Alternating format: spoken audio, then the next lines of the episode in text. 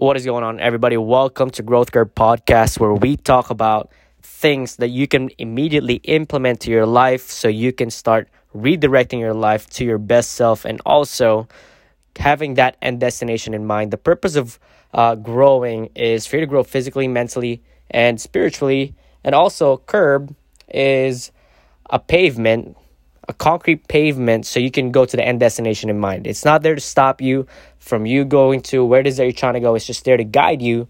So it gives you that beaten path so you can go to where it is that you're trying to go a lot more faster. So what I, what I do want to go over with today, the things that I really want to talk about today is something called risk.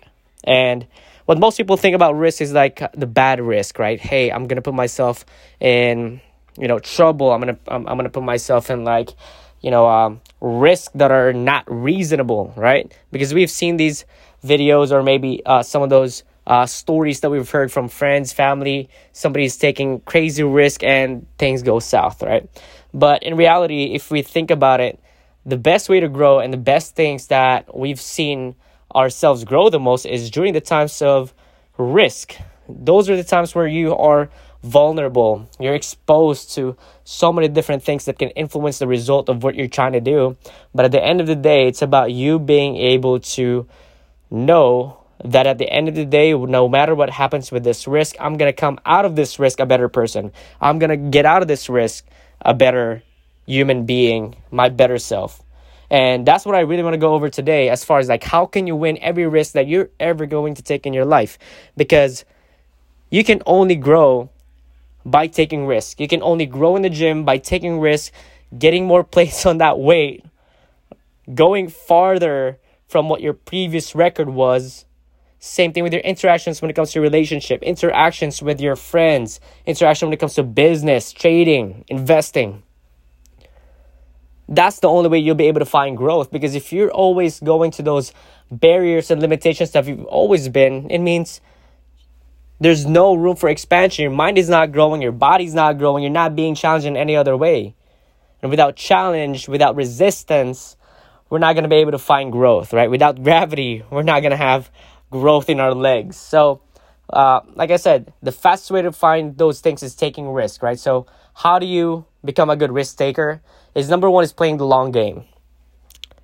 Playing the long game, knowing the end goal in mind by you writing exactly what you want at the end of all this, at the end of your life, maybe at the end of your project, whatever that may be. So now you can start redirecting your angle of attack. So now you can go and start developing the qualities that you need for you to get those results that you actually want. Right? So let's say if you want to become an amazing business person, the way you can do that is by writing down those qualities that you need. What makes somebody a good business person, somebody that drives traffic, somebody that creates income, somebody that knows how to protect their business, right? So write down all those qualities. So now every time you interact with people that are part of your business, now you're demonstrating those qualities. And when you feel that you're about to take some risk, that you feel that this is an uncharted territory, you have to learn how to confront those things. You have to keep your vision in mind as you're going through these risks because that's the only way you will not compromise on those values that you need to develop for you to become that person. When it comes to relationship, your friendship, if you have friends with you that always tolerates you, that doesn't obviously you don't want to have a friend that's like a naysayer that's always just like pulling you down, right? You want somebody that will help you push but also not discourage you from the things that you're trying to go, okay? So what what does what does what does a meaningful friend means to you, right? Obviously, when you have an amazing idea, like a baby idea that you believe in, that you're excited about, you don't want somebody that's gonna be a naysayer there, that's gonna be slightly um, discouraging from that specific goal, right? That does that that's not a good friend. A good friend will do, right? 80-20. That's my good rule. 80-20. 80% validating you and 20% sometimes. Yeah, when you don't feel like you know when you feel like somebody's like really have pushed the boundaries of what is you know what is humanly agreed upon right if it's not to uh, if you can't really pretty much like accept it then you go ahead and give them a little bit of those 20% um, we call this we call this um, critical right um, improvements.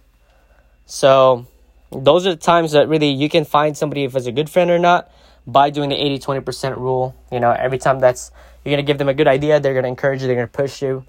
And but also 20% of the time they can go ahead and obviously, you know, not just give you advice that are unsolicited, that every time you come to them and ask for feedback, they're going to validate you 80% of what you've done right, but 20% of what you could have done better if you're not noticing those things you need to get better. But obviously if i if a friend of mine comes to me and if they already see the things that they need they, they needed to see then you don't have to really hammer that in already right? You just like revalidate respark remind them of why they got started on their journey and then just be there for them right?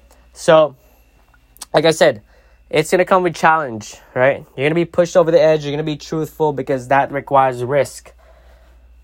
When it comes to trading, closing trades, right? Closing trades will require will require risk because you don't know if you can make more money on this specific trade or it will probably go south after that, right? So understanding that whatever part of your life that you want to grow, you're going to have to take some risk on it because without having the right reference experience, without having the right experience, without you pushing enough yourself to the edge, you're not going to have the experience that you need. You're not going to have the knowledge that you need to make corrective actions. And at the end of the day, it's all about reflection, right? Knowing that after you've taken those risks, you're still breathing.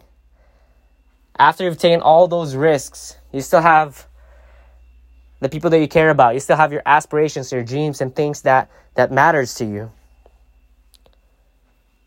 And I think that's what makes life so meaningful when we play that game, that long game, when you're there's a chance that you can fail. There's a chance that you can embarrass yourself. There's a chance that things will go south. And most of the time, it does if you're somebody who takes a lot of risk but counting those wins and reinforcing those wins every time you get the wins. And what I really want to go about this is ask yourself how often do you take risks? How often do you recover from those risks? How fast can you recover for those risks? So I want you guys to really start thinking about and pondering those thoughts because I was uh, going for a run today talking about risk management. I saw these nests under underneath the tree, and the tree was literally like six, probably like five feet tall, and I can literally reach going inside of those nests. And one thing that I noticed that those birds did not understand risk management. They're literally, and there's not just like one nest. There's multiple nests that are the same height. I could have literally touched their nest and grab whatever, inside of that nest if I wanted to. Right? Obviously, I don't do that.